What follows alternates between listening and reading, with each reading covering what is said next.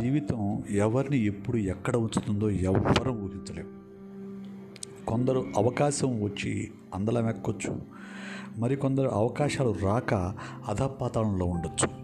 ఇంకొందరికి అవకాశాలు ఏమిటో తెలియక సామాన్యులుగా బతుకిడుస్తూ ఉండొచ్చు. ఇందులో మెజారిటీ శాతం అవకాశాలు ఎక్కడున్నాయో తెలియక సామాన్యులుగా బతుకు గడిపే వాళ్ళే ఎక్కువ మంది ఉంటారు. ఈ అవకాశాలు అనేవి రకరకాల కారణాలపైన ఆధారపడి ఉంటాయి. కొందరికి కులం వల్ల అవకాశం రావచ్చు కొందరికి ధనం వల్ల అవకాశం రావచ్చు కొందరికి తెలిసిన వాళ్ళ అవకాశాలు రావచ్చు కొందరికి టాలెంట్ వల్ల అవకాశాలు రావచ్చు. ఎప్పుడు ఎక్కడ ఎవరికి ఏ రూపాన అవకాశం వస్తుందో ఎవరికి తెలియదు. కొందరికి అసలు అవకాశమే రాకపోవచ్చు.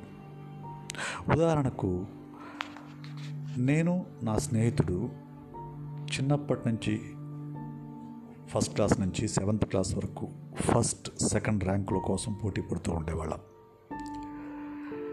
ఎయిత్ క్లాస్కి వచ్చేసరికి వాళ్ళ నాన్న వాడికి గడ్డం గీయించడం నేర్పించాడు. రోజు సాయంత్రం స్కూల్ అయిపోయి షాప్కి వెళ్ళి గడ్డం గీసేందుకు రూపాయి ఇచ్చేవాడు. నేను ఇంటి దగ్గర చిన్న చిన్నపాటి పేడ తీయటము ఇటువంటి పనులు నేను చేసేవాడిని. టెన్త్ క్లాస్ ఇద్దరం తప్పాం. వాళ్ళ నాన్న వాడికి అవకాశం ఇవ్వలేదు. సో వాడు బార్బర్గా మగిలి మిగిలిపోయాడు. మా నాన్న నాకు అవకాశం ఇచ్చాడు. నేను second time tenth class first క్లాస్లో పాస్ అయ్యాను. ఇప్పుడు ఇందులో ఎవరు తెలివైన వాళ్ళు ఎవరు తెలివి తక్కువ వాళ్ళు? వాడికంటే నేను ఏ రకంగా తెలివైన వాడిని? అవకాశం రావడం వల్ల మా నాన్న నాకు అవకాశం ఇవ్వడం వల్ల నేను తెలివైన వాడిని అయ్యాను. అక్కడితో ఆగిపోలేదు. టెన్త్ క్లాస్ తర్వాత మళ్ళీ నాకు ఒక సంవత్సరం గ్యాప్ వచ్చింది. మా నాన్నను పొలం పంపిస్తామన్నాడు. కానీ మళ్ళీ ఇంటర్మీడియట్లో జాయిన్ అయ్యాను. ఇంటర్మీడియట్లో అతి కష్టం మీద అతి కష్టం మీద కంటే కూడా మా lecturer chemistry lecturer Uyyuru Samireddy గారి పుణ్యాన ఆయన ప్రోత్సాహన హై సెకండ్ క్లాస్తో పాస్ అయ్యా. ఇంటర్మీడియట్లోనే ఓ ప్రేమ వ్యవహారం. ప్రేమ వ్యవహారం అంటే ఇన్ఫాచ్యుయేషన్ అలాగే డిగ్ బీఎస్సీ జాయిన్ అయ్యా.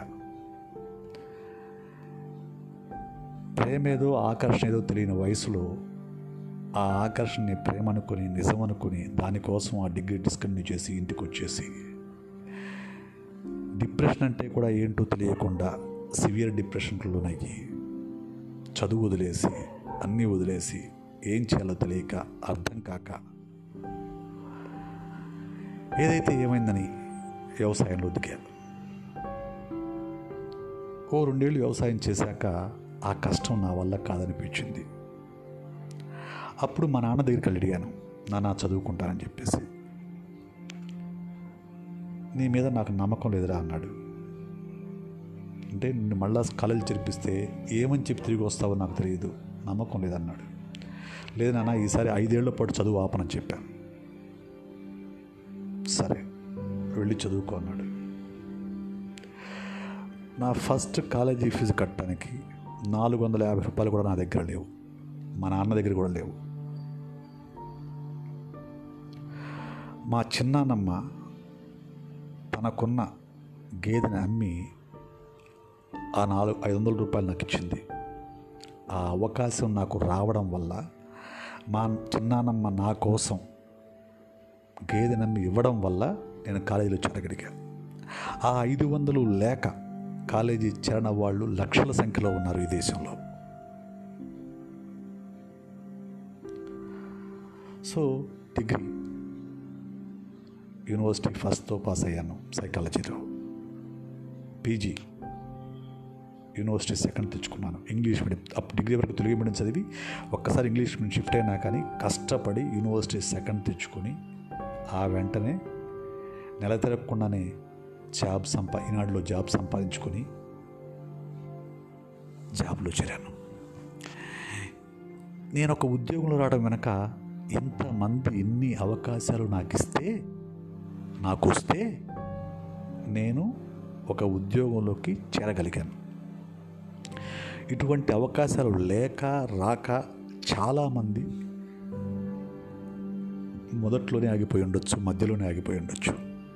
అంత మాత్రాన వాళ్ళకంటే నేను తెలివైన వాడిని కాదు నాకంటే వాళ్ళు తెలివి తక్కువ వాళ్ళని కాదు. సో ఇలా చెప్పుకుంటూ పోతే చాలామంది జీవితంలో మనం వెనక్కి తిరిగి చూసుకుంటే మనకి ఎన్నో అవకాశాలు వచ్చుంటాయి. మన పేరెంట్స్ ఇచ్చుంటారు. వచ్చిన అవకాశాలను సద్వినియోగం చేసుకున్నవాడు సక్సెస్ అవుతున్నాడు. అసలు అవకాశాలే రానివాడు కూలీగానో కులవృత్తిలోనో మిగిలిపోతున్నాడు. అంత మాత్రాన వాళ్ళకి తెలివితేటలు లేవని కాదండి.